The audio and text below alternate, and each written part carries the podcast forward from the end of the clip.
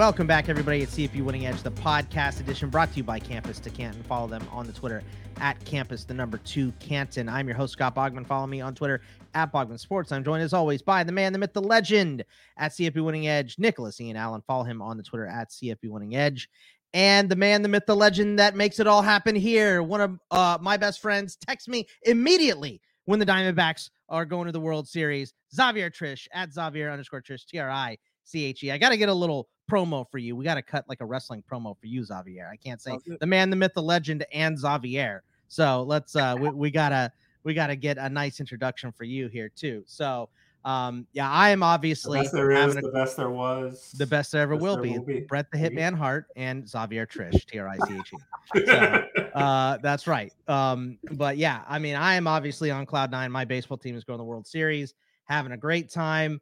Um, Xavier texts me immediately, but we are here to talk about week nine of the college football season. Before we jump in, Nick, how did week eight treat you? How were the numbers and what uh, did you like and what surprised you? Uh, week eight was about as good as it gets, I think. I mean, the, the games uh, all day on Saturday were incredible. I mean, we had a, a you know, some high profile matchups, some great games that came down to the wire, some upset scares, um some actual you know big time upsets.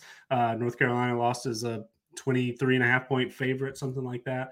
Um and then from a number standpoint, it really was as good as I could ask for in, in a given week. I, I mentioned it in the Campus to Canton Discord uh that you know I would take this week every week.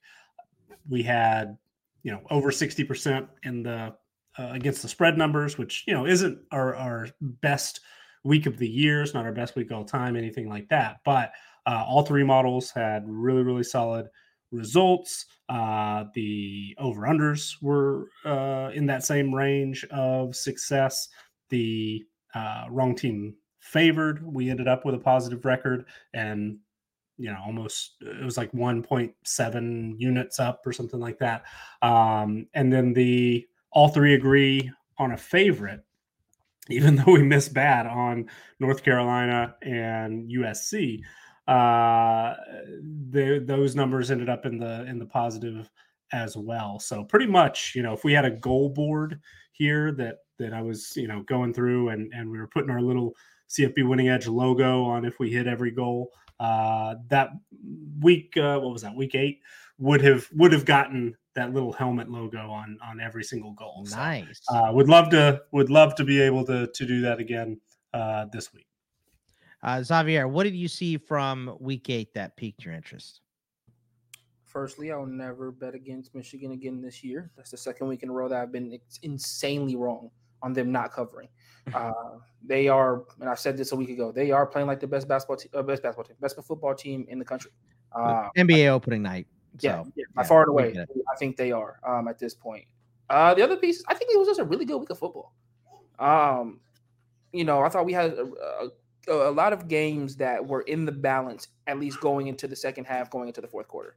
Um, also, just like the catch rule, I think we had a new ruling of what a fair catch looks like. Shout out to the Iowa-Minnesota game, um, where last time I checked, your arms have to go above your head to be considered a fair catch, and that just wasn't that.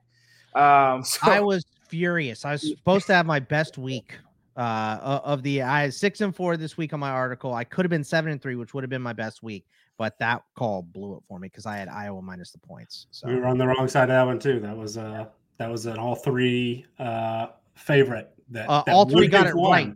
All three that got it right. That was actually if wrong. We, uh, if we were on Iowa. Yeah, uh, Utah owns U S C um, at this point. Yeah, Alabama owns Tennessee um, at this juncture. That was that game was crazy. That, that was a little shaky early. That was well, it was like every single thing that could bounce Tennessee's way, and the first half went Tennessee's yep. way. Like they had that fingertip catch, uh, like another fingertip grab on the sideline, a fumble that went their way. Uh, a couple calls that went their way. I was like, good Lord, this is the Tennessee Juju game here. They have all the Juju. And then the second half, complete opposite.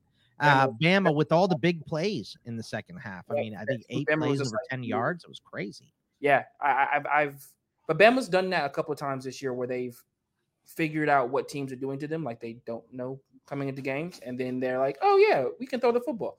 Uh, like we talked about uh, the week of. Jalen Milroe is finding his footing as a passer, and that's a very, very scary thing for him to be finding his footing at right now, um, with Bama still very much in contention, um, and obviously very, I think, still in first place in the S E C West at this point. Yeah, yeah. Week uh, week eight was, I mean, oh God, watch them on Longhorns. Uh, they were flat. What happened? Flat. Yeah, what happened? I had that game on for like the first half, first quarter. I was like, okay, Texas has this in hand. And I got a text from a friend who was like, hey, um, Houston, Texas, tune in. And I was like, basketball season? He was like, no, no, no, no, no. It's a game. I was like, all right, I'll go tune in. I'm like, what the hell is going on with Texas here? Like, they just look flat uh, all the way around, both sides of the ball. Right. They just came out uninspired, didn't play well. And, you know, Houston is a team that they're not, they're not an upper echelon team, but they're a team that if you come out flat, they'll take it to you. And they did.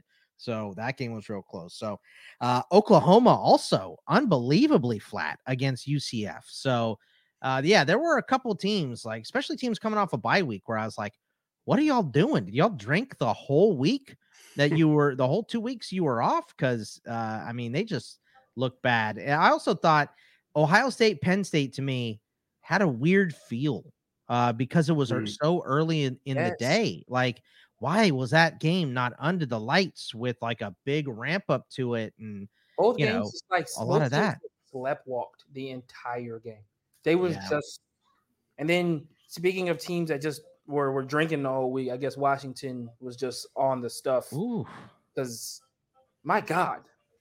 And, and you know, crazy, Arizona State's had, I think this is the third game against a ranked opponent at the time of playing them. The Arizona State has had a legitimate chance of winning. They lost to U S C in overtime. They lose that really weird one to Colorado where they gave up like a forty-yard bomb with like six seconds left, right? And now this one where you look at the game and you go, oh, you probably should have won. Or you probably at least yeah. should have won. You, you, you had a chance there if you don't give up, you know, twelve points in the fourth quarter. I, oh, no, thought- and no, uh, no offensive touchdowns for – that offense, right? You know, that that was pretty incredible. Yeah, I've, uh, a thought that has uh, been going through my head, because you you guys know that I can't stop but to you know think ahead to next mm-hmm. year. Um, uh, you know, I, I'm thinking about what teams, whether they're uh, you know first year head coaches who will be going into their second year, will they get a you know second year bump type thing, um, or just what teams that aren't very good right now that I feel pretty positive or are going to uh, get better next year. And I think Arizona State's definitely uh, on that list. The the way that they played, you know, defensively, um, uh, Brian Ward's the defensive coordinator there, who they hired away from Washington State, has has been excellent. And, you know, the the offensive track record of Kenny Dillingham is uh, as, as good as you could hope for. I think there's plenty of reason to be optimistic that they'll take a step forward on that side of the ball next year. So anyway, we've got, we'll, we'll be able to talk in depth on that, I'm sure, in, in uh, January, but uh, that that's definitely something that, that I was thinking as they were giving Washington all they could handle. Yeah. No one gave them uh, pretty much any credit coming in. So uh, yeah, thought they were going to be a real bad team this year, and they're playing okay. I wouldn't say that they're playing good football, but they're playing better than people expected. But let's go to week nine, and we start out with one that we maybe wouldn't normally start out with, but it is Georgia State on the road at Georgia Southern. Uh, this one is obviously for Xavier. The line is Georgia Southern by a point and a half. The total is sixty-two and a half. So, Nick, who's going to win this Georgia battle, State or Southern? Well, first of all, I have to say, I, I don't think this is just for Xavier, because uh, first place in the Sun Belt East is on the line because James Madison can't uh, go to the uh, championship game, and, and it is a big rivalry game. It's Thursday. It's going to get a national uh, audience, but um, yeah, there's definitely uh, maybe maybe you know we, we might overlook it uh, most weeks, but um, this I, I think is going to be a, a really really fun matchup. Not only is it you know, these two fan bases have, have really started to develop a, a dislike for one another.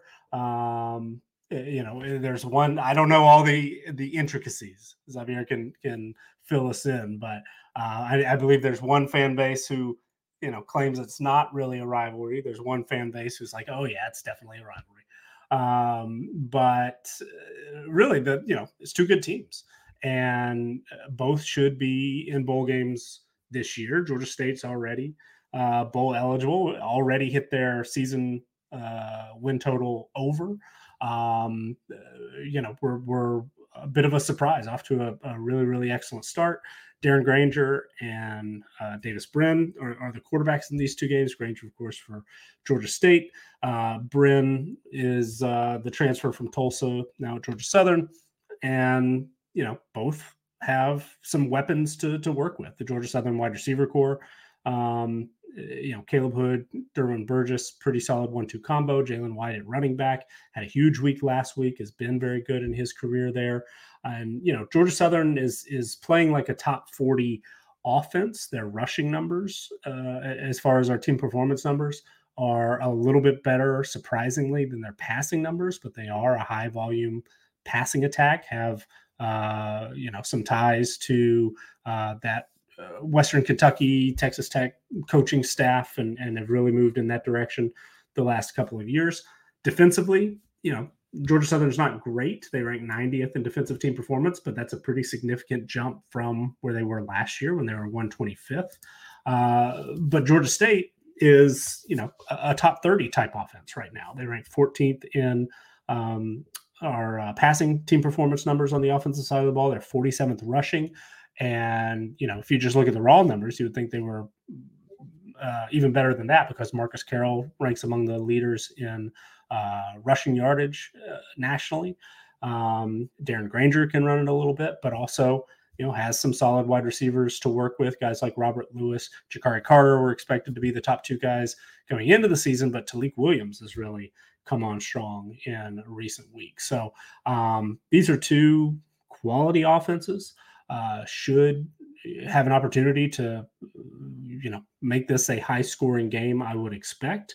Uh, but, uh, you know, Georgia Southern, or excuse me, Georgia State, uh, which ranks fifty-second in defensive team performance, um, you know, is is another tier or two ahead of where Georgia Southern is on that side of the ball. Uh, Georgia State has also improved defensively. They were eighty-first last year, fifty-second this year. Um, but I think that is the side of the ball that that probably is going to decide this one, because the offenses are are, are pretty even. Uh, Georgia State, you know, a little bit better passing maybe than what we would have expected, but can really run it. Uh, Georgia Southern, you know, a little bit better running than we could expect it, but really can uh, attack, you know, downfield through the air as well.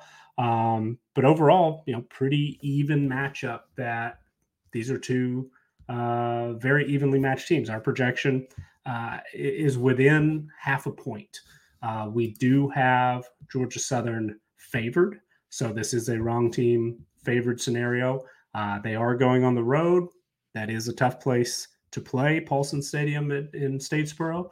Um, but our projection, at least our, our team streak numbers, um, have Georgia State pulling this one out. Prism, our, our stats-only model, also has the Panthers favored. Um, the Talent Edge model has uh, Georgia Southern favored, and, and by uh, a little less than two points, but a little bit more than the one and a half. So um, this isn't and all three agree situation, but um, yeah, our numbers think that, that Georgia State's going to be able to to go in and and uh, pick up a big rivalry win on the road on a Thursday night.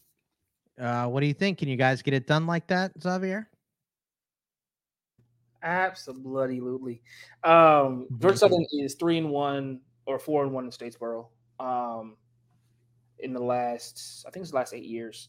Uh, this is not a place that Georgia State has struggled in um, as far as winning is concerned. Obviously, the games are typically pretty close. It's just, you know, it's a rivalry. That's typically what happens.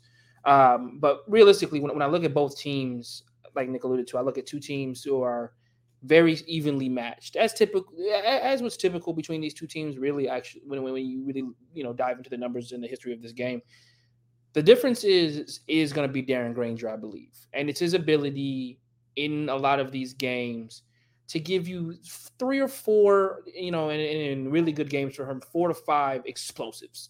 Um, and that's really, I think, what changes and what's changed Georgia State this year. Uh, Georgia State, we talked about it last year. Excellent running team. That's never been an issue, right? Georgia State was top ten in running last year, or top ten in rushing for the majority of last season. Um, you know, tapered off there towards the end, but never been a problem with running the football. The difference is, is this year Darren Granger is doing two things really well. He's taking care of the ball um, at a clip he hasn't done in his career, and he's really hitting the explosives when he needs to. Um, and when he when he's in rhythm and when he's allowed to hit those explosives to Robert Lewis and company, you're looking at a guy who then you're you're talking about an offense that's really hard to stop. Um, I even believe last week in particular, you saw a team that struggled, you know, even in the second half of that game. But I really felt like they missed a ton of opportunities that were right there for them. Uh, you know, and to the Georgia State defense's credit, this might be the best Georgia State defense we've I've had in they've had in my lifetime. They've only been in inception for I think thirteen years at this point. Um, so I think you know, you know, and last week last week proved that to go on the road, be in Louisiana, your offense puts up absolutely nothing in the second half, and you hold on to that game. I think that proved a lot for this team going forward um, of what this team can do and, and is capable of. I see them going down there and handling business. And to all Georgia Southern fans who are still upset about the fact, ah! thank you, still upset about the fact that Georgia State got immediate entry into Division I, which is what the what the issue is, Scott uh, or Nick, excuse me. Yeah, they they they don't like the fact that Georgia Southern had to quote unquote earn it by winning at the D two level. And Georgia State got the automatic bid into the D one level. That's the whole crux of this situation. Um, it's a rivalry. There's no other way to define it but a rivalry. Um, and last time I checked, you don't go into you, you don't talk that much crap on Twitter if it's not a rivalry. Um, so it's a rivalry. You guys just suck at dominating a rivalry from a friend from a from a university who swears up and down that they're a better football t- university. But since you've been at the D one level, we've pretty much got similar situations going on. So. You're right, Nick. Totally not about uh, Xavier at all. So that's, uh, let's go on uh, to the next game here. Oklahoma on the road against Kansas. The line is Oklahoma by ten, sixty-six and a half is the total here. Nick, I mean, Oklahoma looked flat against U C F. I picked them. Of course, the one time I picked Oklahoma in my article, they let me down. Not surprised there, but they looked so great against Texas. They had a bye week. They're playing at home, and they came out and just did not look right.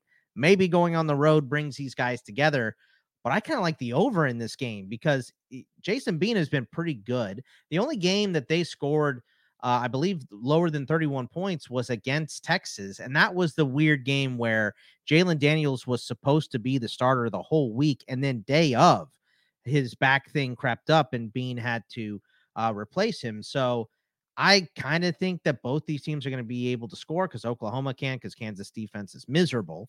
And Kansas seems like they can score on anybody at this point, even with the, the backup quarterback here. So how do you see this game playing out? Yeah, this, this game, uh, the timing of it is interesting. You mentioned Oklahoma last week, and and uh, really pretty fortunate to to be able to uh, win that game against U C F in regulation. That that one uh, could have certainly gone to overtime, and and then you know it's a coin flip, obviously at, at that point. But um, Kansas has had an extra week to prepare. Uh, doesn't sound like that is, you know, as you alluded to, uh, going to be what it takes to get Jalen Daniels back and healthy and, and able to play. But uh, I completely agree. Jason Bean has been has been solid, and and he is always capable of of uh, you know that one play a game where you kind of have to you have to uh, cover your eyes or, or grab your your head and, and uh, kind of scream, "What are you doing?" But uh, he can also make some big plays as well. Just incredibly athletic.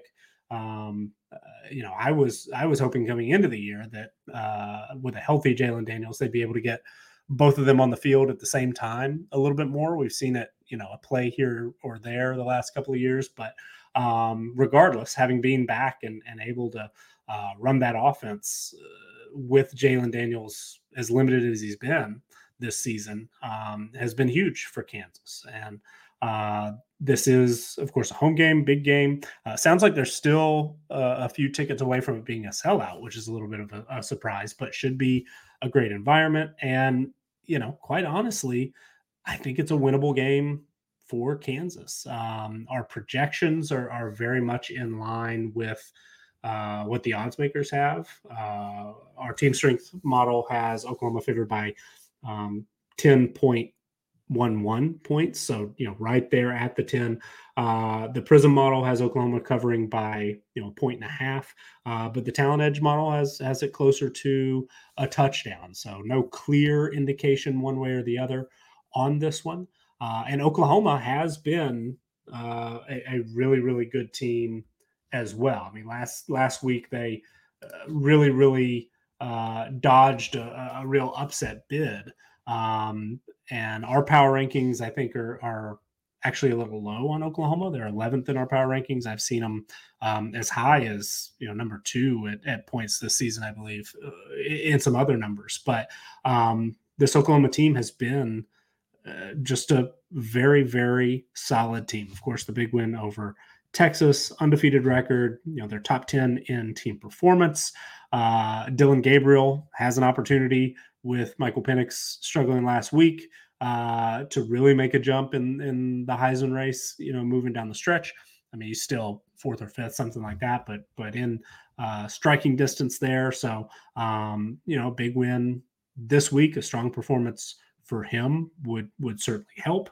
Uh, we talked a little bit about improving defenses in the Georgia State, Georgia Southern uh, matchup. This Oklahoma defense has taken a real step forward. They were sixty-eighth in defensive team performance last year overall. They are fourteenth right now. Um, and, you know, they're getting a little bit closer to the type of team that we expected when Brent Venables took this, this job over. So, um, uh, Oklahoma is just, just a, a solid team. They've dealt with some injuries at running back, on the offensive line, wide receiver. You know, the offense as a whole has uh, has has had its issues, yet they're still playing at a top twenty-five level, still have a Heisman Trophy uh, caliber quarterback or contending quarterback, um, have a wide receiver, Nick Anderson, that all he does is catch touchdowns. Um, and, you know, they're just, they're a solid team. They are capable of winning out. They are double-digit favorites in every game Uh, that's left on the schedule, according to our numbers. You would expect that will lead to a rematch with Texas for the Big twelve championship. They take care of business. Um, they have an opportunity to to make it to the playoff. And, and you know, could this team contend for a national championship? If everything falls right, this this year seems like uh, things are a little more wide open than they've been before. So I think that's certainly a, a possibility. But Got to get, you know, got to take care of business first. And and this is a tricky game, especially if Oklahoma uh, comes out and, and, you know, lets Kansas hang around as a, a team that's not as talented, not as deep. Um, though Kansas does, I mean, you know, Devin Neal, one of the better running backs in the country. Uh, they've got all conference players at, you know, tight end, the offensive line, a couple in the secondary. Um, but this Oklahoma offense, there's a significant edge in the way that they're playing compared to the Kansas defense.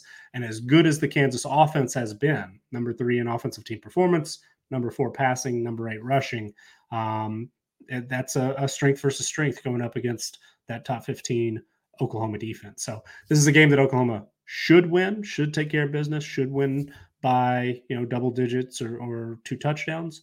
Um, but it's also a game that that is uh, difficult enough and is situated kind of in the schedule uh in, in a little bit of a sneaky spot that um Kansas is going to be a really, really tough team to beat on Saturday as well. Uh Xavier, what's your thoughts here? Do you think Oklahoma can cover this? Uh is uh, they look flat? Is Kansas going to come out and surprise people? What what's your uh what are your thoughts here?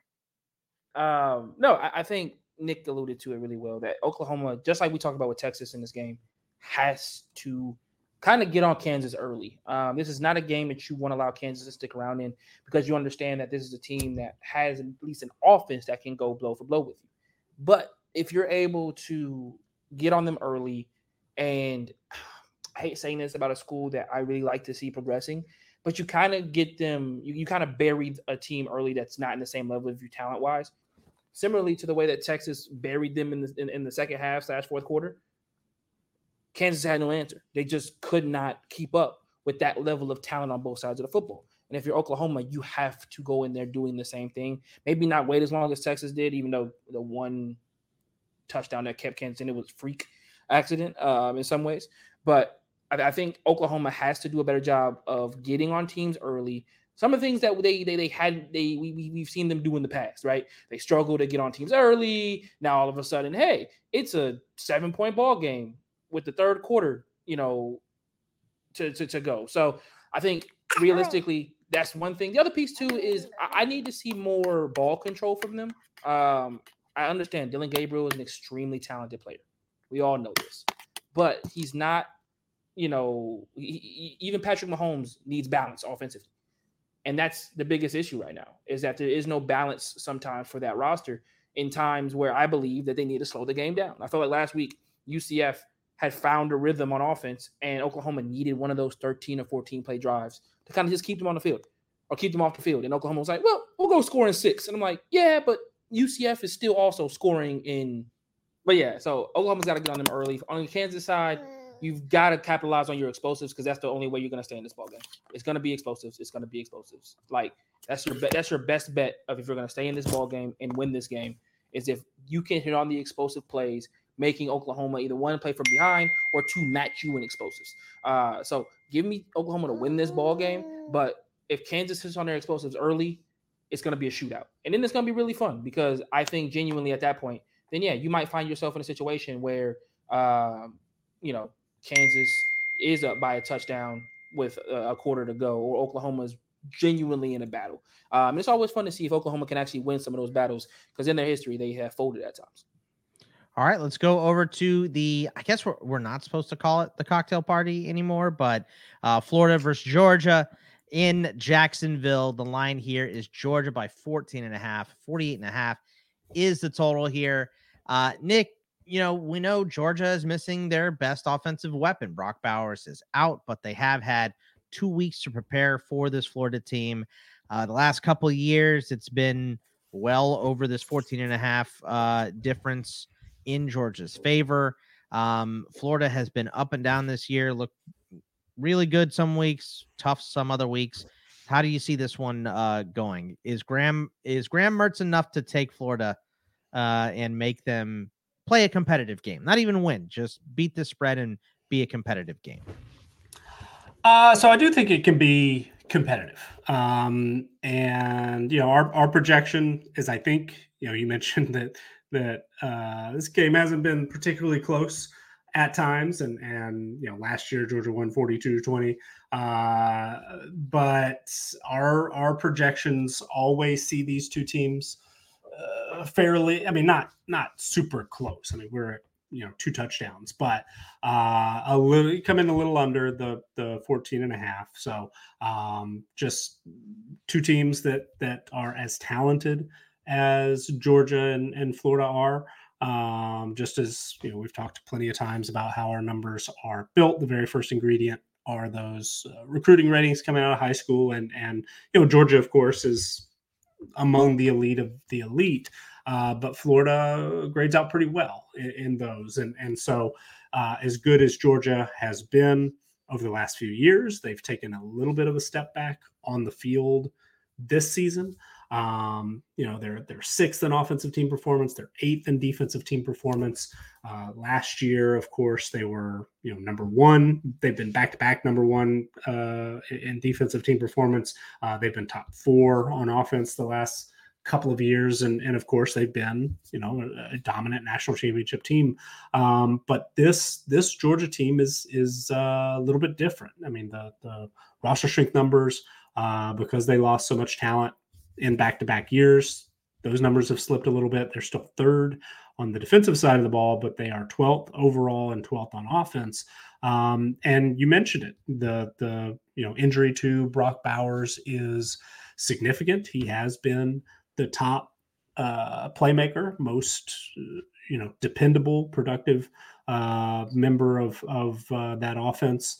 Um, as far as, you know, playmaking ability, Carson Beck has been you know, very solid, uh, quite good in a lot of ways uh, at quarterback. But Georgia's been, you know, really banged up at, at running back. Uh, they've had injuries to, you know, their top receiver, Ladd McConkey, has been uh, severely limited so far this year. They've had injuries on the offensive line. Xavier Triche and uh, Amaris uh, Mims have uh, really been hurt. Both are, you know, Mims has missed multiple games. Uh, sounds like he's trending in the right direction, but might not be ready yet. Truss um, uh, was hurt the last time out for Georgia. Sounds like he is practicing, but is questionable. So, you know, those are, are two of uh, their more experienced, better offensive linemen. And, you know, there there have been fewer injuries on defense. The Georgia team coming into the season, Uh, there were some injuries in fall camp. Things have, have been getting better on that side of the ball, but um, you know, this, this Georgia offense, as well as they have been playing so far this season, um, they're, they're not at a hundred percent and they are a step back, I think, from uh, the Georgia offenses that, that we've seen the last couple of years. Now, will Florida be able to take advantage of that? I'm not sure. Defensively, Uh, Florida ranks sixtieth in defensive team performance. Uh, that is an improvement. They were ninety-ninth last year, so they are also trending in in uh, the right direction defensively. But um, you know, you mentioned is is Graham Mertz going to be enough? Uh, I I don't know. I mean, I, I think that if Florida is really going to have a shot to win this game, if it's going to be a one-score game in the fourth quarter. If I were to, to you know, visualize how that happens, it's probably because Graham Mertz hasn't had to do too much. It, it right, would have right. been. You don't uh, want them leaning on him. Sure, yeah. I mean, you know, Montrell Johnson, Trevor Etienne, uh, really solid one two combo at running back. Florida has also had its its share of injuries, uh, especially on the offensive line. And uh, a receiver and tight end. Um, but those two guys have, have been solid. And Etienne was a little banged up a couple of weeks ago, but sounds like he's back and, and good to go. Montrell Johnson has been uh, you know, pretty dependable. Ricky Pearsall, really solid uh, receiver, has been productive. Um, we've seen some good things out of uh, Eugene Wilson. We've seen some good things out of tight end Arliss Boardingham in, in recent weeks. Um, But yeah, if, if Florida's going to have an opportunity in this game, it's probably because they've been able to, you know, things that aren't aren't sexy, but uh, win time of possession, uh, kind of slow things down a little bit, keep the ball away from Georgia a little bit, establish the running game. This is all, I mean, you know, sound like I'm eighty years old, but uh hey, time of possession is the sexiest stat you can have. If you're holding the ball and keeping it away from the other team, that's sexy. I don't care. But but you know, extending drives. Um, you know, Xavier was mentioning explosive plays in one of the earlier games. Uh, Florida, I don't think. I mean, yeah, if you can get a, a cheap score on a busted coverage or, or something like that, they will absolutely take that. But um, what I think is is their real path to uh, you know, have an opportunity to pull an upset, it's going to be, you know, kind of that that old school, uh, almost you think of the the military academy twelve, fourteen, fifteen play drives that end up in a touchdown. Uh, Florida could use one or two of those, I, I think. Um, shorten the game and and you know, just try to get it to the fourth quarter. Uh, with a one-score game and, and an opportunity to win, um, and, and you know, then then see what happens. But uh, I will say that that Graham Mertz has been, I think, a little better than expected. Some of the raw numbers, I think, good. He's been so much better than expected. What does yeah. he have? One interception this year? Yeah, he's he's done a pretty good job. Uh, you know, taking care of the football. And it was against certainly. Utah, I think, in the first game. Like, he has been very, very good. Yeah, I mean, yeah. I mean, it's, you know, watching it doesn't. It's certainly not eye-popping. Uh, two picks, right? Um, two picks, okay. But had one against Kentucky a couple of weeks ago. But you know, last two weeks, six touchdowns and, and zero interceptions. Uh, threw for four hundred twenty-three yards last week against South Carolina. It's easy to forget sometimes. Uh, but you know, he's had two games uh, against their weakest opponents, but two games with eleven yards per pass attempt. Um, so yeah, he's, he's had some, uh, some very solid games. The, the box score numbers look good, but, but um, is he the type of quarterback that's able to, you know, take over a game and knock off uh, the number one team in the country, according to the pollsters? Um, I, I'm not so sure. So uh, it, it, I think, has the opportunity to be the toughest test that Georgia has had this season. Um, I, I have a hunch that Georgia is going to lose uh, some, at some point in the regular season. I think each of the next four games they play are losable. Uh, Florida, Missouri, Ole Miss, and, and Tennessee.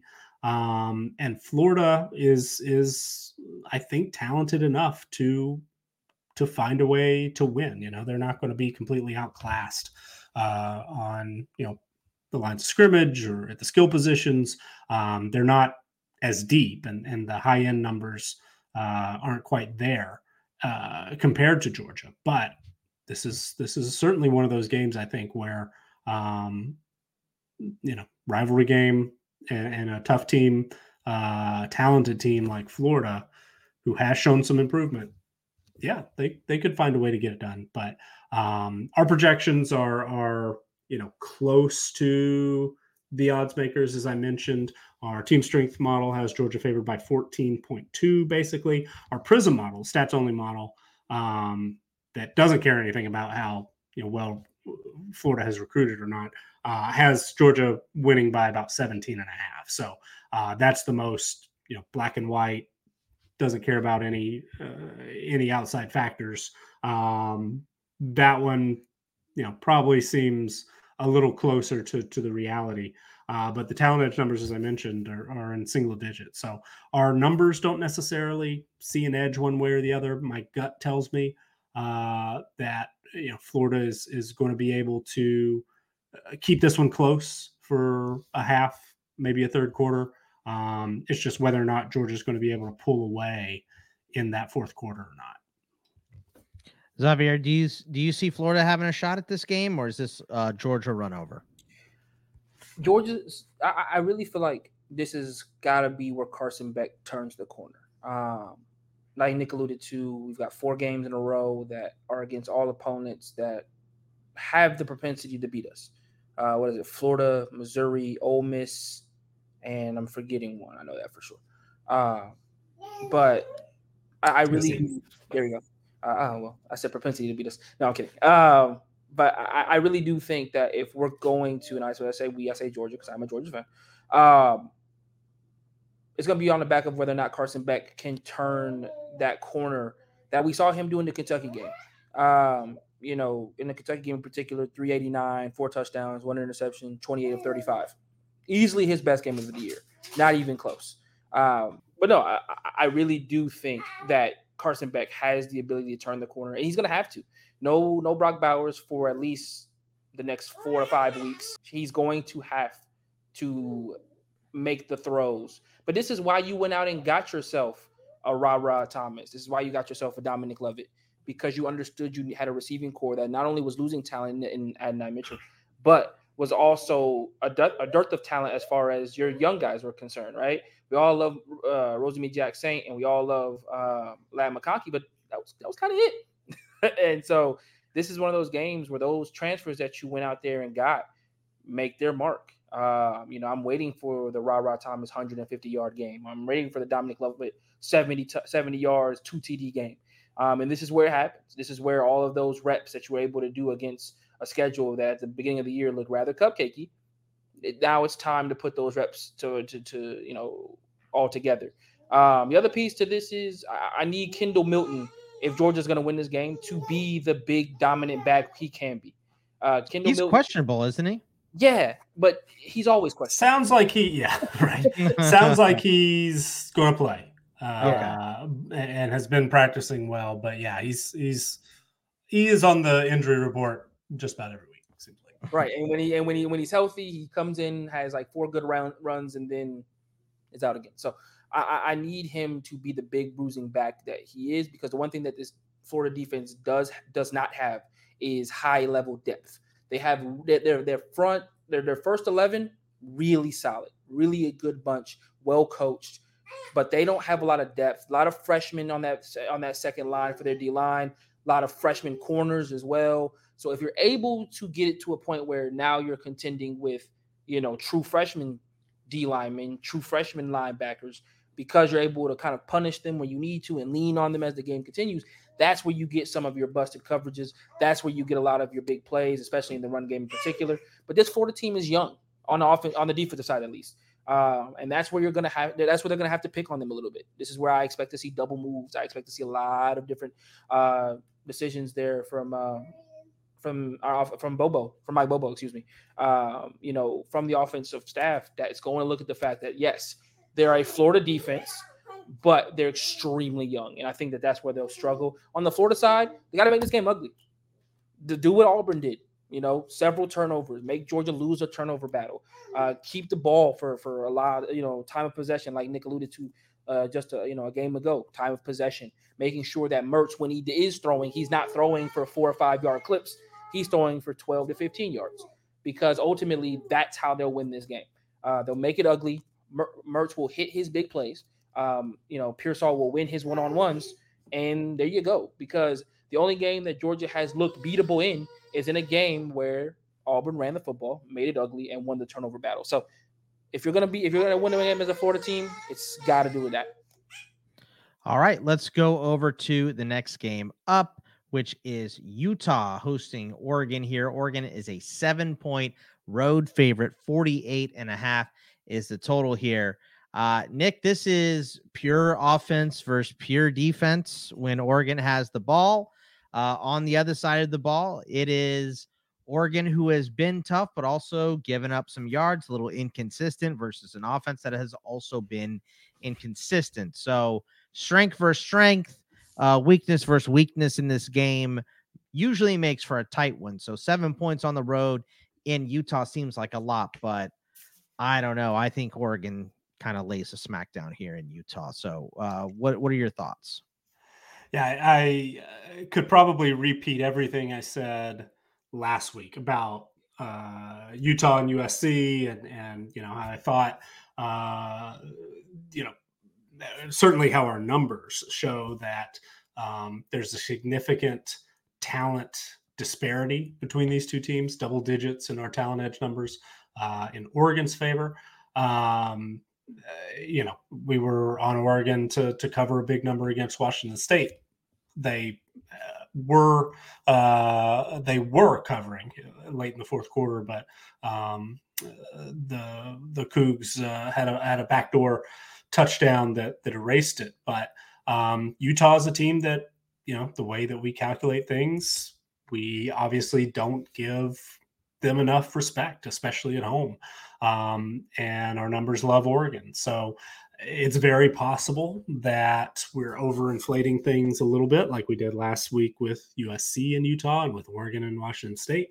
Um, but our numbers are all over Oregon on the road to go in and win in a very, very tough environment uh, by double digits, close to two touchdowns. Our, our team strength projection is uh, twelve and a quarter for Oregon. Uh, the talent edge number, as I mentioned, is is double digits, and the stats only model has Oregon as a nine point favorite on the road. So that's that's the model that uh, would give Utah the most respect, because, you know, the talent numbers, especially with the way that that Utah has dealt with injuries this year, the quarterback position, running back position, tight end, uh, defense. They just lost one of their uh, top linebackers for the season uh, due to injury. So it just seems like it, it get, gets worse each week. Um, yet Utah still finds a way to win games. Uh, you know, they're undefeated at home.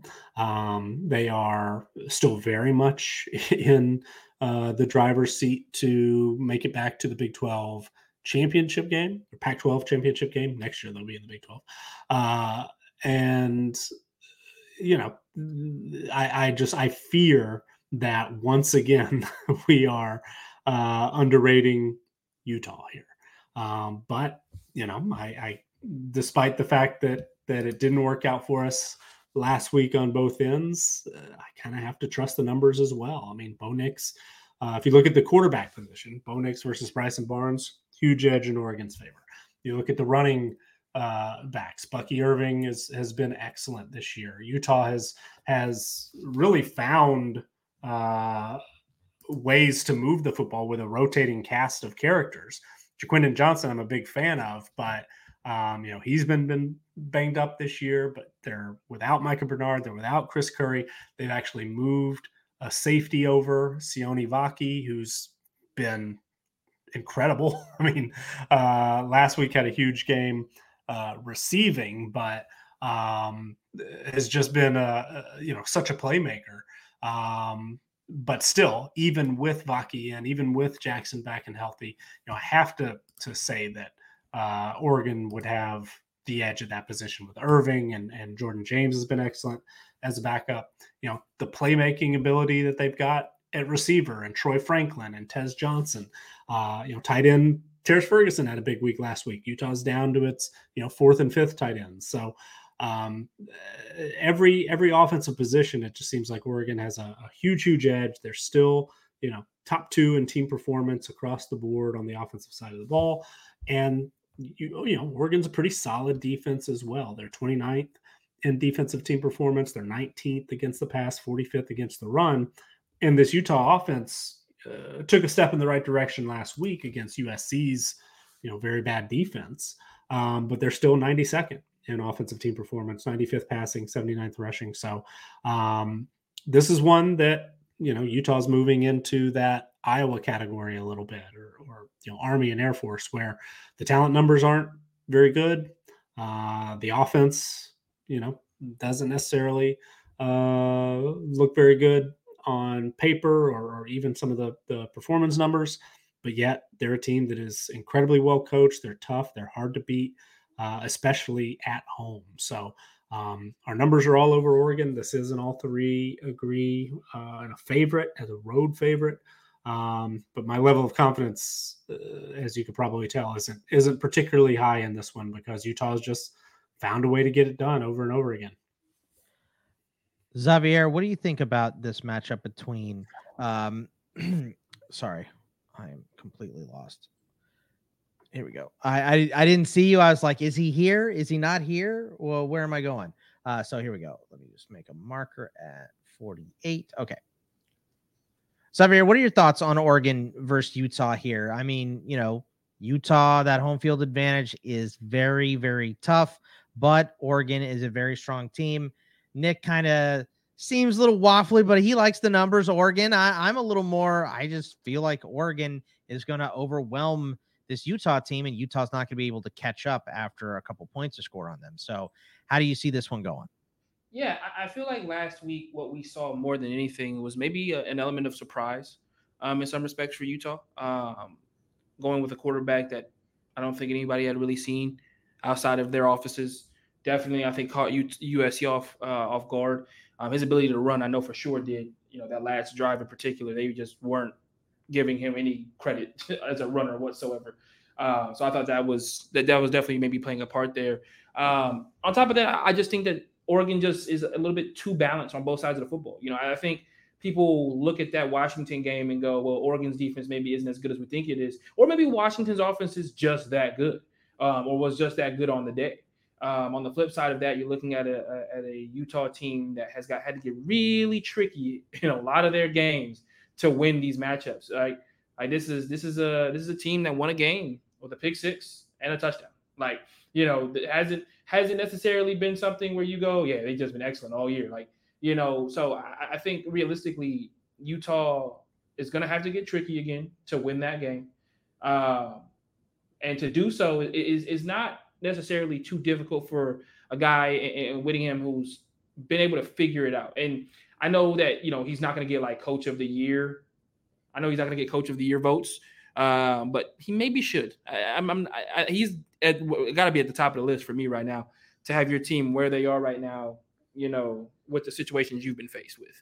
Um, so I've got Oregon in this game because I think they're a team that also is just a, a balanced enough to slow the game down.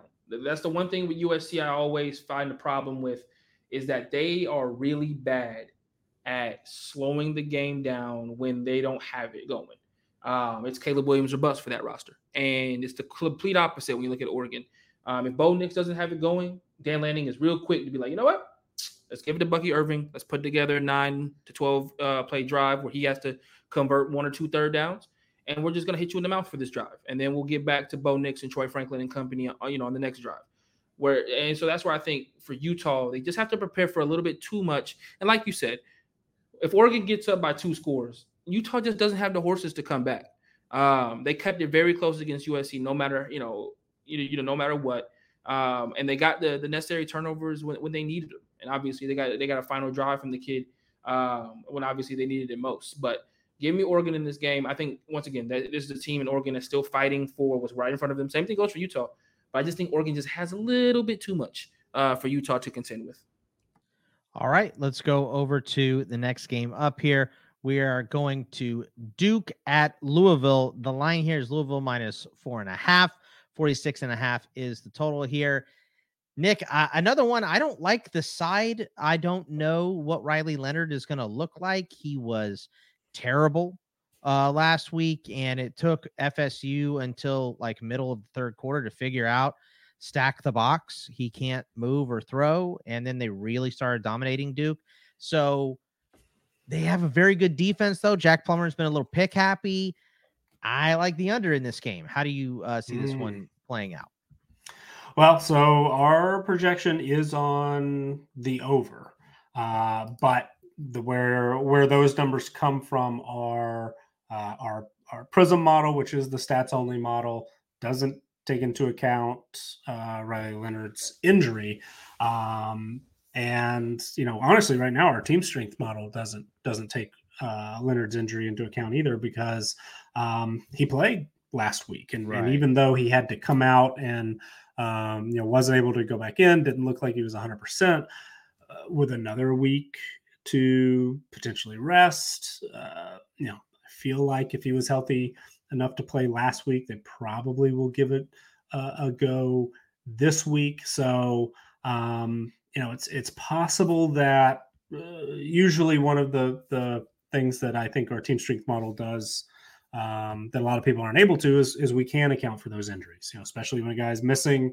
we see a big, a big adjustment there, but Riley Leonard's a little bit of a, a special case because, you know, it's difficult to count him out. It's difficult to downgrade him that much. Although you brought up a great point that, yeah, he just wasn't very good last week. So even if he is able to play, is he going to be the Riley Leonard, you know, that our individual player ratings say he's uh you know ninety-four, almost ninety-five rated player, one of the better quarterbacks in the A C C. So um I I don't know. I don't know what uh we're going to see out of Leonard, and and he absolutely is the most important piece of that Duke uh not just offense but but team in general. So um you know Duke has been pretty good running the football. Uh, Jordan Waters has been solid. Jaquez Moore has been pretty good. Good one two combo out of those two. Um, the passing game has not been as productive, even when Leonard was fully healthy, uh, as you know, I think we expected or hoped. Uh, but Jalen Calhoun and Jordan Moore, very solid uh, one two combo at receiver. Duke has one of the best offensive linemen in the country, and Graham Barton, who missed a little time earlier this year with injury, but he is back. Uh, and then defensively, they're they're very, very solid, uh, especially against the pass, where they're number nine in passing team performance. Uh, Dwayne Carter is you know one of the better interior defensive linemen in the country. Um, that secondary, they were very creative, bringing in some guys from the transfer portal who've uh, you know been big so far this year. Um, and Mike Elko just is a little bit of a Uh, you know, miracle worker type. I mean, this this Duke program uh, was headed in the complete wrong direction, and really looked like they were trending towards becoming one of the worst Power Five programs in the country. And and he has turned them right around, and they are legitimately, you know, a top twenty-five caliber uh, team on the field. So um, all of that, you know, he's he's built up that that. program, this team, has built up so much respect, not just, you know, me watching, but uh, in the way that that our numbers calculated. I mean, they've been productive, so they've added points to those individual player ratings, you know, the team performance numbers. They're playing like a top twenty-five team, so they continue to rise. Um, and then Louisville is, is, you know, not too dissimilar. Uh, you know, the, the the roster strength numbers are very much in the same ballpark, right around, you know, top twenty-five, top thirty for both teams. The team performance numbers are very much in the same uh, ballpark, where Louisville is, is a little ahead. They're seventeenth in overall team performance. Uh, they are, you know, thirty-second on offense, sixteenth on defense. Louisville has dealt with some injuries as well. Jawar Jordan was significantly limited last time out. Uh, he is one of the most explosive running backs in the country. So, you know, without him, that really does force, uh, you know, a little more pressure on Jack Plummer, Jamari Thrash, uh, that, you know, rebuilt uh, offensive skill set, uh, passing game specifically, um, that, that Jeff Brom has, has uh, put together there at Louisville, that, that's been quite good. I mean, they're twenty-sixth in passing team performance on the offensive side of the ball. Um, But defensively, you know, I did not expect that this Louisville defense would be carrying this team to its six and one start. But uh, they're playing like a top twenty unit, sixteenth in overall defensive team performance, twenty-second against the run. So it's another one of those strength versus strength situations. But, you know, we have seen this Louisville team already, and this was a little bit of a concern coming into the season. It was a little bit of a concern in what was, you know, a very, very manageable first five games, uh, thinking that this was a, a team that perhaps was capable of just laying an egg one week, falling up, you know, just not showing up. Um, it looked like maybe they were able to get away with that and, and get through that without it being an issue, especially after the big win against Notre Dame. And then, you know, it happened immediately, kind of hangover effect or, or whatever it was. But that trip to Pitt, where they just they lost a game that that you know they really probably shouldn't have. So how will they respond? It's been, I'm sure, a long off week preparing for this Duke game. Uh, Duke is coming off, of course, uh, a, a big loss of their own, where looked good early, got some fortunate bounces, but Florida State was just, you know, the better, deeper, and certainly healthier team uh, toward the end of that game, and, and we're able to pull away. How healthy is Duke, not just with Riley Leonard, but, you know, sometimes when you play a top ten team like Florida State, you get beat up a little bit more even than than is apparent. So um, our our projection numbers this game, we we struggle a little bit uh, to to account for some of those factors, as we mentioned, um, but kind of similar to last week. A lot of the things we said about Duke in that Florida State game was we just couldn't quite, you know, the way our numbers are calculated, we couldn't quite get Louisville to, you know, enough to be able to cover. So the team strength projection, we have Louisville favored, but by less than two and a half. Uh, the Prism model has it as a virtual coin flip, and the Talent Edge model is right at that odds makers four and a half, but um, just a little, you know, shaded toward toward the Duke side. So all three of the projection models do line up on Duke this week, um, but you know, on the road and with a major question mark for health wise of Riley Leonard, you know, certainly my level of confidence isn't isn't super high. But you know, would I be shocked if Duke finds a way to win this game because they're incredibly well coached, have a great defense, and are able to run the football? Uh, no, you know, that, that certainly I think is in the realm of possibility, regardless of, of uh, Riley Leonard's situation. But um, I, I think I would be a little more comfortable being on the Louisville side of this, given all the question marks that Duke has. Xavier, like Nick said, a lot of question marks for Duke. Um, uh, Louisville, Jawar Jordan also banged up, not one hundred percent. Uh, right tackle out for the year. Like I said, that's kind of why I like the under. I don't know about picking a side here. What do you think in this game? I feel like Duke has just been able to do it when they weren't expected to. Every time we're like, yeah, well, you know, they got injury. Like, like Nick, we all agreed last week, Riley Leonard wasn't playing. And he played. And he played, you know, and he did what he was supposed to do for the three quarters he was in. And obviously he gets hurt on a, you know, on a, a crazy play. Um, and it just doesn't work out. But I, I think this Duke team continues to show us ways to win. Similarly to Utah, like both of those teams have both done amazing jobs with winning this year and competing this year without having the requisite talent, the requisite health, none of it. Like it does, it has not mattered whatsoever. Um, they are getting the job done. So I, they I, lost to Florida State. Yeah, but, but but you know, but I I mean, look, I'm gonna be perfectly honest with you. I think Florida State got a gift. Um, I'll be I'll just keep I'll just be one hundred percent honest with you. Not only do they get a kickoff return for a touchdown, which at that point in the game was that was devastating yeah. because Duke had like just scored. Yes, and it was like, oh, great, we got a little momentum here, and then yes. all the way back to Florida State. Yeah, right, kept them in the game, and then I think, like I said, I think Riley Leonard doesn't get hurt on that drive. They score a touchdown, they go up by ten, and Jordan Travis has played like relative, had, was extremely pedestrian at that point in the game, like extremely. I'll give you Florida State being pedestrian, but I mean, Riley Leonard had like thirty-eight passing yards. Yeah, but him being he was not effective. But it it didn't matter. He he was being in the game for him was more of they had to respect it more so. Than yeah, him. They did because on that on that play that he gets injured, there's a man wide open. I'm pretty sure he's throwing it that way, and then his helmet gets ripped off. He gets his ankle turned, and obviously we know the rest. But when when I look at this game, I also look at a Louisville team that we've expected in games where I've expected them to kind of dominate, like I did uh, last week, kind of floundered. I understand they have a really big win against against um, Notre Dame earlier in the year, but they haven't really put together dominant wins on dominant wins. Like, they haven't stacked them together. And anytime they've played even a competent team next to them, they've kind of played down. They beat Georgia Tech by five. They beat Indiana only by seven. They beat N C State by three. Like, that's the competent aspect of their schedule. Obviously, they kicked the, you know, they kicked the can out of Murray State and Boston College, but In the in the you know in the games where I've expected them as a team that has been ranked this year, um, a team that is still ranked this year, ha- should have dominated. They haven't put together those performances, which lets me think that Duke has a chance in this game to at least stick around and see what ends up happening. I would not bet on this game at all because of that being the case. Um, I'm gonna lean on N C State. I'm sorry, not on N C State. I'm gonna lean on Louisville just because of the of the health that they have. But I would not be surprised if Duke somehow comes away with a win.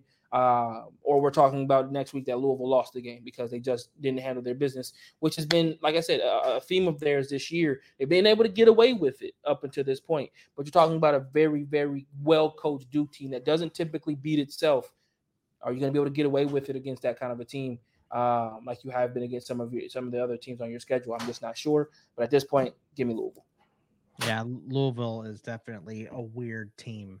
Uh, this year. Let's go over to Ohio State on the road at Wisconsin. The line here is fourteen and a half, forty-three and a half is the total here, Nick. Um, I don't, I don't think Wisconsin is anywhere near Ohio State's level this season.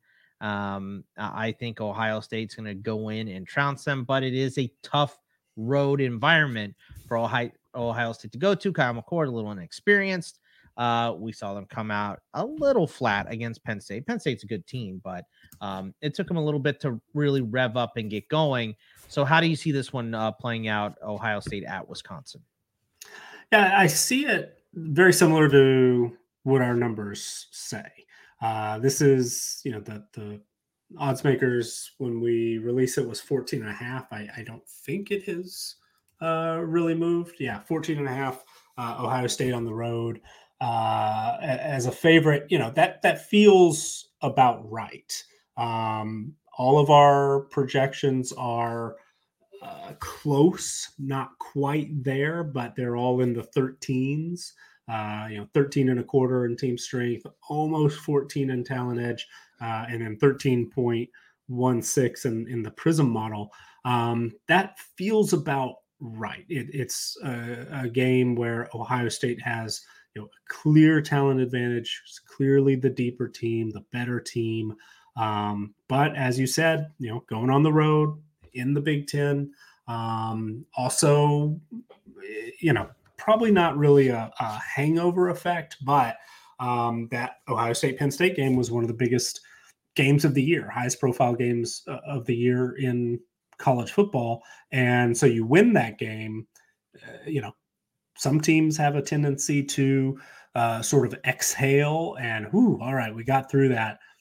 And it sometimes can be a little bit difficult to regroup and immediately go on the road and, and face a Wisconsin team that, um, you know, has, has not been uh, maybe as good as expected. I, I, you know, our numbers, I think, had a Wisconsin, um, certainly it's a top twenty-five team, and, and uh, they were our Big Ten West favorite coming into the season. They've slipped a little bit. I mean, they're still very much in the mix. Uh, five and two, two and one in the Big Ten. Um, but, uh, you know, the, the offense has been a little bit disappointing, especially, you know, as much attention as Phil Longo got, the new offensive coordinator there at Wisconsin. The passing attack in particular has been disappointing. They're one hundred fourth in offensive team performance passing wise. Uh, you know, they lost their starting quarterback, Tanner Mordecai, uh, for the uh, foreseeable future. Brandon Locke got his first start last week, redshirt freshman uh, transfer. Um, the rushing attack has been good, and Braylon Allen has had to carry a, a pretty heavy workload with Ches Malusi being out for uh, the last several weeks and, and will be out for uh, the remainder of the season. But yeah, this Wisconsin team has been far more one-dimensional than expected. And, and I think far more, uh, you know, typical Wisconsin. I thought we, I certainly had uh, the expectation that we were going to see something a little bit different this year. And, and they just haven't quite been able to make that big of a step, especially in the passing game. So uh, will it happen? You know, it's going to be, going to be kind of difficult to expect it. Uh, with your backup quarterback and, and you know, the the receivers that they brought in. Uh, we, you know, Will Pauling has taken over that slot receiver position that's been so productive under Phil Longo. Guys like Josh Downs uh, played that spot. And, you know, Pauling was a little bit banged up in the earlier, uh, early weeks of the season. He has come on a bit, but, um, you know, that unit as a whole just, you know, they haven't quite gotten going yet. And I'm not sure that Ohio State is is uh, uh, the opponent where you can really expect to take that next step. So even with Denzel Burke missing last week's game, I'm not one hundred percent sure if he will be back this week. Uh, they had an injury to Jawar Carter on the opening kickoff. So, you know, that secondary for Ohio State could certainly be uh, less than one hundred percent. They've been less than one hundred percent, you know, at, at some of their – uh, top positions as well, with uh, Travion Henderson being in and out of the lineup, um, with uh, Emeka Buka being in and out of the lineup. Uh, I would expect both of those guys are, are you know, maybe more toward probable uh, this week, but, you know, never, never quite know. But this Ohio State team is deep, is talented, number one in roster strength overall, number two in offense, number one on defense. So even if they are banged up, they just, you know, are one of those programs where they can roll out uh, the next five or four-star guy and and probably have a talent advantage at that position over a team like Wisconsin. So um, this is, as I said before, a game that Ohio State is understandably favored by two touchdowns, should be able to go in and get a win, should probably be go able, able to go in and get a win somewhat convincingly by double digits or more. Uh, but there are enough, you know, on the road, week after a big game. Um, Wisconsin's still, you know, a, a pretty solid team and, and tough to beat, uh, to where I understand why our numbers couldn't quite get to fourteen and a half. So I don't hate that we're on Wisconsin, uh, but I absolutely understand and, and could expect or, or could could see Ohio State uh, kind of getting right back and, and making a statement in this game. Um, but You know, I, I, I could also uh, see Wisconsin, kind of similar to what we said about Florida, uh, running the ball, shortening the game, keep it close, giving themselves uh, a one-score opportunity uh, in the fourth quarter. And, and at least as far as our projections go, uh, I guess that's what we're hoping for. Xavier, how do you see Ohio State versus Wisconsin going? You know, nice classic Big Ten battle, but I think that neither one, you know, Ohio State would be a perennial top five. Wisconsin should be like a perennial top twenty-five, yep. But they're both not there. Uh, I mean, Ohio State technically is ranked there, but I don't think this is one of the best teams that they've had, at least on the offensive side. It can right. be, but it's all on Kyle McCord. Is this where he takes a step up on the road and really looks good?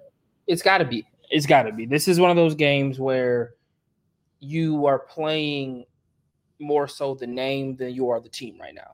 Like you alluded to, Wisconsin should be a perennial top twenty-five team. Typically every year put, puts out a top, I would say, what, top ten defense? Um, you know, if not top fifteen, you have yourself a team at the very least that on paper, you know, every year Wisconsin puts together X. We expected a little bit differences this year, but like Nick alluded to, it's pretty much been the same old Wisconsin. This is a game that Ohio State has to dominate if what their goal is, is to win a national championship game. Um, because these are the games that if you're going to be a national champion, you dominate, period. You've got a team in here who's a little bit wounded um, as far as not necessarily living up to those first-year expectations under Fickle. Uh, you know, you've got a team that hasn't put it all together consistently this year. You know, obviously they're still big. They're still first in the Big Ten West, uh, but they haven't been impressive in all of their wins. Um, obviously, you know, you look at their last three games, lost to Iowa, beat Rutgers by eleven, and then beat Illinois last week by four. Not necessarily the most impressive wins for a team that, you know, At, if the season were to end right now, would be, you know, in the Big Ten championship game. So if you're Ohio State, this is one of those games that you put on your schedule. You say, we're going to dominate. We're going to dominate from quarters one through four uh, to the point where Kyle McCord's not even playing in the fourth quarter. Like, it has to be – you have to put together one of those performances in my head, similarly to what they were able to do in the second half against Maryland. Um, just making sure, you know, and I'm sure Ryan Day is saying this, let's make sure that it's an all four-quarter thing, not just the second half. Um But that's where I think Ohio State has to do these have, has to have these kind of wins, because they're going to, if they continue to try to play the way that they've been playing, they're going to fall and lose one of these games. Like, they're going to, whether it's Michigan and they get shellacked, or, you know, they, they trip up before then, it's really going to be on, on the fact that Kyle McCord just wasn't able to put teams away that they are just by far better than, period. You know, last week against Ohio State, it needed you needed Kyle McCord to just be, or excuse me, against Penn State, you need them to be just a little bit better for them to dominate that matchup. Instead, you felt like at any point up until really the last, like, what, to the fourth quarter, you felt like Penn State had at least somewhat of a shot to, to, if not get back in the game, win the game. So that's where, for me, I'm just looking at Ohio State going, okay, if you're going to be a true national, you know, national contender, this is where you dominate. This is where you win the game. This is where you win the game by multiple scores. You leave no, you, you leave no stone unturned. Last game up here, Tennessee at Kentucky, three and a half. Tennessee as a road favorite here. fifty-one and a half is the total, Nick. This is another game where I don't know which team to pick, but I do like the under again. Both pretty good rushing defenses, rush first offenses as well. This is all about your boy Joe Milton and Devin Leary. Like, we saw Bama beat Tennessee up in the second half with explosive plays. Kentucky doesn't get them. You know, they have they have some big runs. They have a great offensive line, and Ray Davis is dangerous, but uh, pretty stout run defense for Tennessee and a stout re- uh, run defense for Kentucky as well. So this one to me seems like an ugly S E C punt fest. Uh, but is there a team that you like, or do you see this game maybe uh, scoring a little more points than I'm seeing? Well, so uh, have to have to think positively here and, and look at the silver lining. Last week we did, and against an Alabama team that, you know, wouldn't necessarily expect a breakout, as I was talking about, you know, probably not expecting a, a Wisconsin breakout of the passing attack against Ohio State. Probably, you know, we didn't expect uh, Tennessee to to break out, but Joe Milton, Squirrel White, pretty solid uh, performance last week against Alabama, uh, especially in the first half. But um, everything you said is is correct. And, you know, this Tennessee team has been uh, a, a much different version, certainly than I expected, where they're playing really good defense and running the football mostly uh, and pretty effectively. Um, Kentucky has always sort of been built like that. And, and so um, I certainly agree that, you know, the, the most likely scenario, especially with this game being in Lexington, um, is that low scoring, uh, kind of grinded out type game. And, and maybe Tennessee, uh, you know, really did take a little bit of a step forward last week, and they're going to be able to attack down the field uh, more, you know, here down the stretch.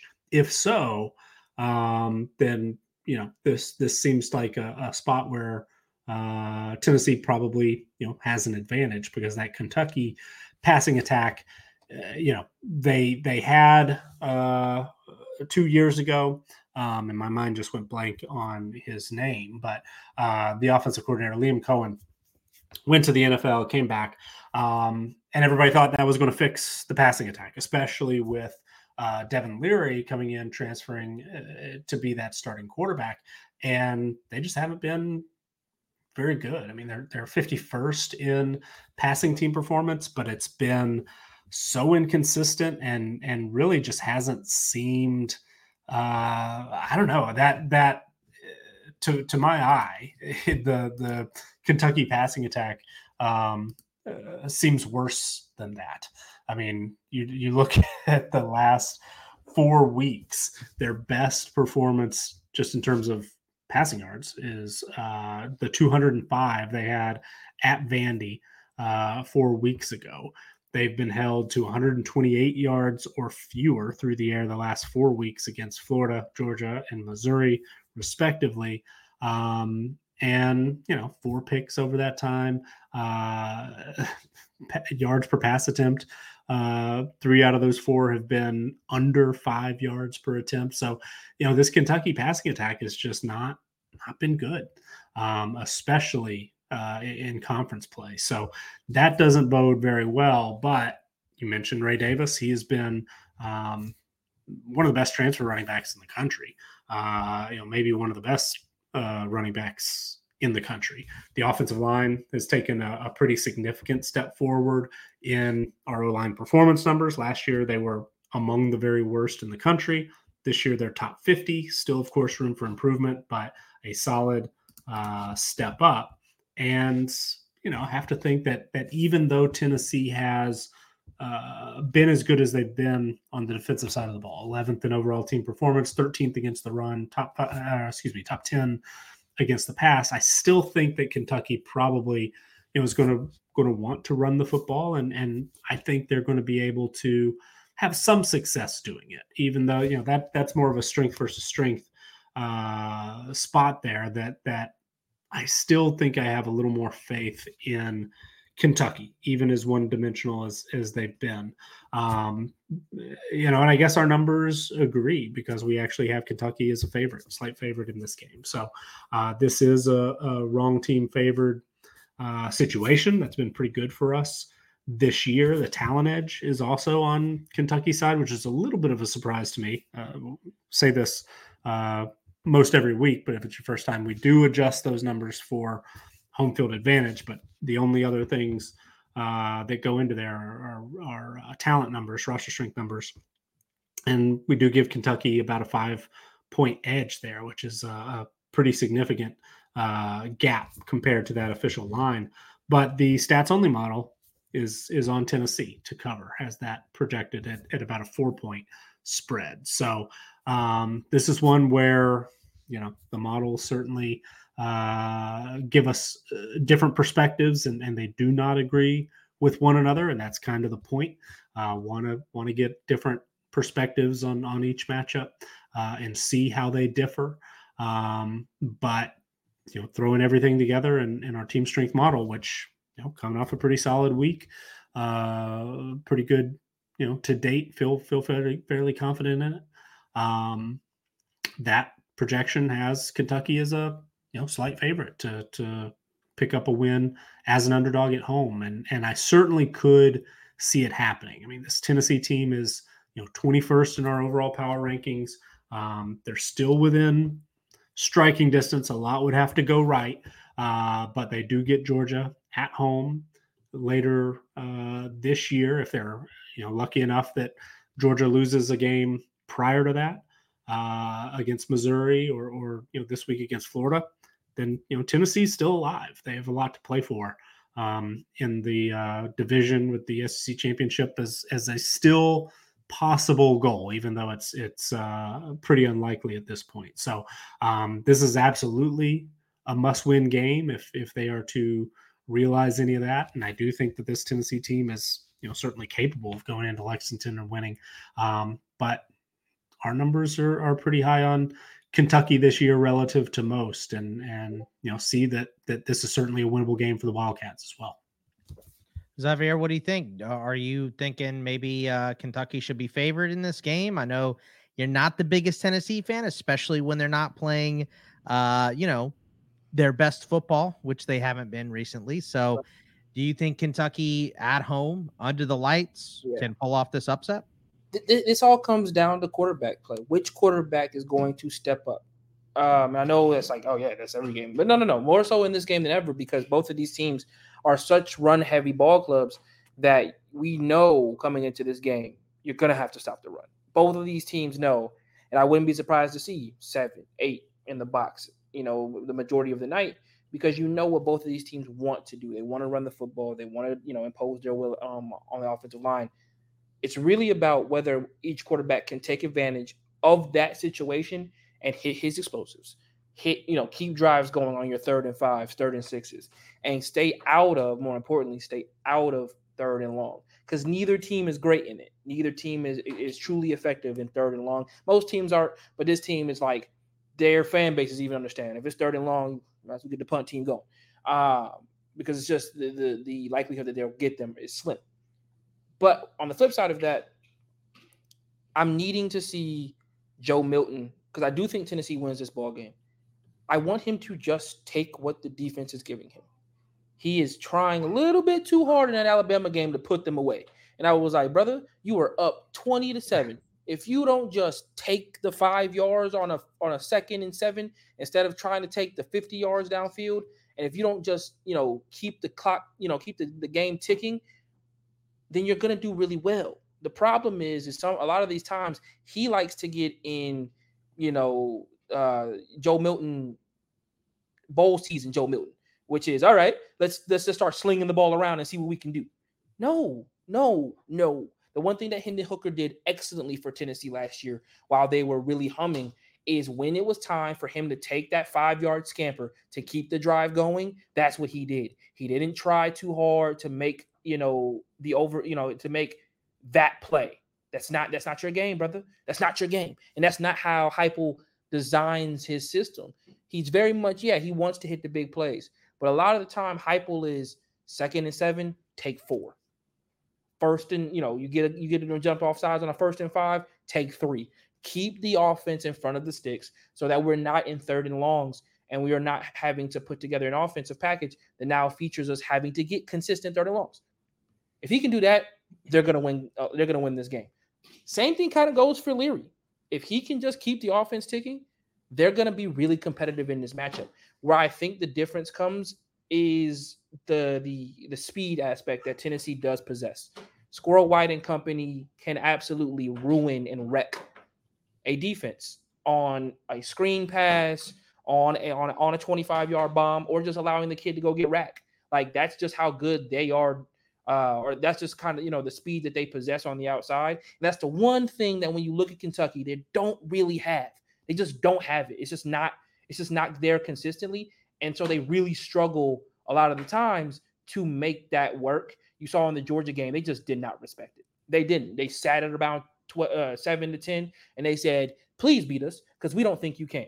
We don't think you have any ability to to to really threaten our secondary. I think Tennessee is going to come with the same kind of uh, with the same kind of defensive um, play calling, and it's on Devin Leary to really dissect this Tennessee defense underneath. If he can do that, then they've got a chance. But that feels like a lot of ifs in the in the Kentucky phase. So I'm going to go with Tennessee here. I understand it's in Kentucky, and you know that's a rabid fan base, and can Joe Milton get it done? I hear all that. But I think Tennessee has just enough in the tank to win this game. Um, and if they don't, cool, because they don't have two losses. And I think we're then in, in really good shape if you're Georgia.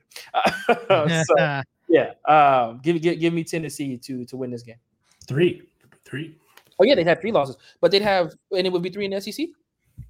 Yeah, because they lost to Florida.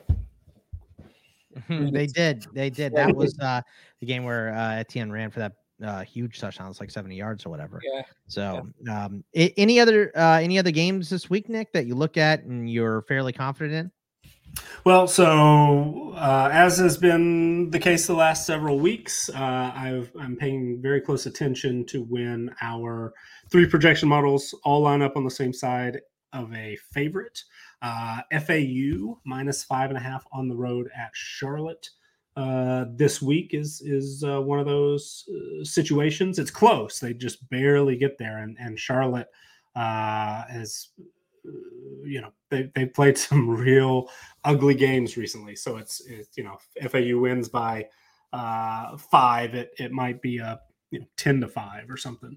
Um, but uh, we we do see a little bit of a, a potential there. I mentioned the Oregon minus seven on the road at Utah. I don't feel super confident in that.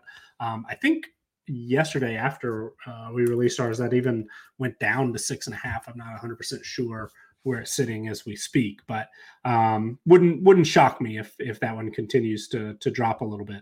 Uh, Utah's just so tough at home. Uh, one that I think I kind of like is Nebraska minus two and a half at home against Purdue. All three of our projection models have Nebraska by at least four and a half.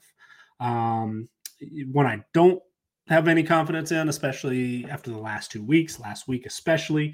Uh, U S C we have as a, a favorite in all three models to cover the ten and a half on the road against Cal. Uh, it's very difficult to have any confidence in U S C right now. Um, I have a lot more confidence in South Alabama, and our numbers love South Alabama against Louisiana this week to cover the ten and a half in all three projection models. We've got at least thirteen and a half.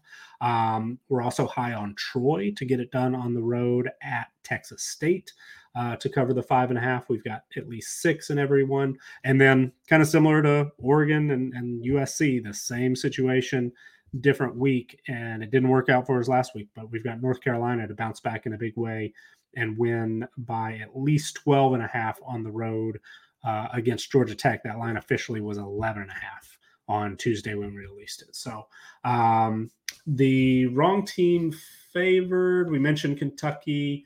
Uh, we mentioned Georgia State. Three others. Uh, Eastern Michigan against Western Michigan this week. Mississippi State. This one surprised me because they're like a six and a half point underdog. Uh, Mississippi State at Auburn. We have Mississippi State favored in that one. Uh, Auburn's just Baylor. Bad. I'm not that surprised. They're not playing well right now, but uh, I don't know. I mean, yeah. Mississippi State won seven to three last week. Yeah, right, uh, right. And then one that that uh, is kind of a weird game. Weird to get a, a little bit of a handle on, but we've got Baylor as a favorite at home against Iowa State. They were a two and a half point underdog when that one was released. So some I like, some I don't. Uh, but those are the those are the numbers I've been paying the closest attention to in, in past weeks. Xavier, when you look at uh, the rest of the schedule, is there anything that stands out to you that you like one way or the other? Actually, I disagree with Nick. I like U S C to cover. Um, I think that's a good game. Yeah, I think that's the game to get right back on track. Um, I know what all those words mean, but I'm not. I'm thrown off in the order in which you put them. um, no, I, I think they do cover. Seriously, I think that they get back to what I think Caleb Williams has, that that reminder game, which is like, hey, I know I've had a couple bad games back to back, but uh, I'm still the number one overall pick coming into this draft. Let's not get on the Drake May train just yet. I'm gonna go ahead and throw four touchdowns, uh, maybe three in the first half, and just you know let everybody know I'm still here. I thought Caleb Williams was gonna sit out the rest of the year. I thought that was no. Right, yeah. Um. Let me see. Another one that I really like. Oh. He also wanted uh, ownership, uh, part ownership yes. in whatever yes. team drafted him, yes. right? Yes. Sure. Hold your breath on that. Uh, we we spent all of our time talking about the games. We haven't talked about the biggest stories in college football. Michigan, yeah. I'm kidding. Yeah. Uh, well, look, we care. can talk about Michigan. uh, I mean, Xavier and I are first in line with pitchforks. And yeah, yeah, yeah, yeah. We knew Jim Harbaugh was a fraud. There, there we knew no, it the whole I, time. He's been cheating. I completely disrailed this. My fault. There, there, was, My fault. There was no way he was playing. Cut you off, Xavier. No, you're one hundred percent okay to talk about how he, he's been cheating, and that's the only way he's been able to do what he's doing. I'm cool with it. Um, you know, I'm so okay with it. But no, I think I think Indiana covers against Penn State. Um, thirty-one and a half for a team that offensively doesn't give me thirty-one and a half vibes. I don't want. I don't want any part of angry Penn State. No thanks. I, I mean, think, I, I think that Indiana job's going to open pretty soon. Yeah, I think I, it, I think it's probably time. I think it's time. Yeah. It feels, I like Tom Allen. No, it, it seems it, like it a nice guy. Guys like him, but they just – it does feel very David Shaw-esque right now. Okay. It does feel very yeah. like end of the line. You've you've maybe over you over you've been able to over succeed at, at Indiana, but it's time to change. I got one crazy one that I don't think is all too crazy, but give me Virginia to cover against Miami. Um, maybe I'm just high off of the Virginia win against uh, North Carolina last week, but I feel like eighteen and a half is just a little too rich for my blood. Um, if I was betting on Miami here, so give me Virginia in that one. Um, oh, give me Pitt to cover Notre Dame twenty and a half. Uh, big time. No way. I disagree on that one. Uh, so both, both of those that you picked are, are interesting because they are almost, almost got the, the all three favorite.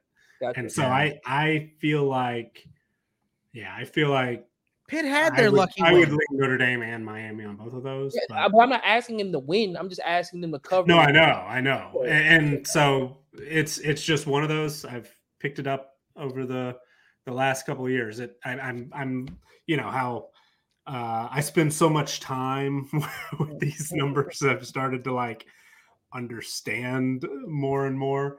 Um, it's like they're telling me that this is a this is a, a situation where Notre Dame and Miami should blow out.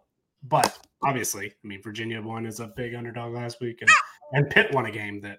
Didn't or yeah against Louisville won a game we didn't expect, and then oh we didn't even talk about the the end of the Pitt Wake Forest game was I was I I was sick to my stomach the way that ended. That was, was another one. I, I was too busy. Not, even better. With, right. With I, I was not over the end of the uh, Iowa game right. yet. So I mean, some of those games this week were just absurd. But anything else you see, Xavier, that that that you like, or uh, one way or the other? Give me Air Force. To- Really? Um, give me Air Force to cover. That's the last one. Oh, wow. Air Force to cover. All oh, right. Might be snow in Fort Collins. It's oh true. My lord! Yeah. A little early for that, isn't it? I mean, I'm a Southern of- boy, so uh, yeah, n- none of that. So uh, it's mile high up there. So not gonna get it in the World Series in Texas and Arizona. I know that. So uh, that is going to wrap it up for us on the show this week. Remember, you can follow us all on Twitter at Campus to Canton. Or Campus to Canton, at C F B Winning Edge for Nick, at Xavier underscore Triche, T R I C H E for Xavier, and at Bogman Sports for myself. Good luck this week, and we will see you guys next week. Take it easy, everybody.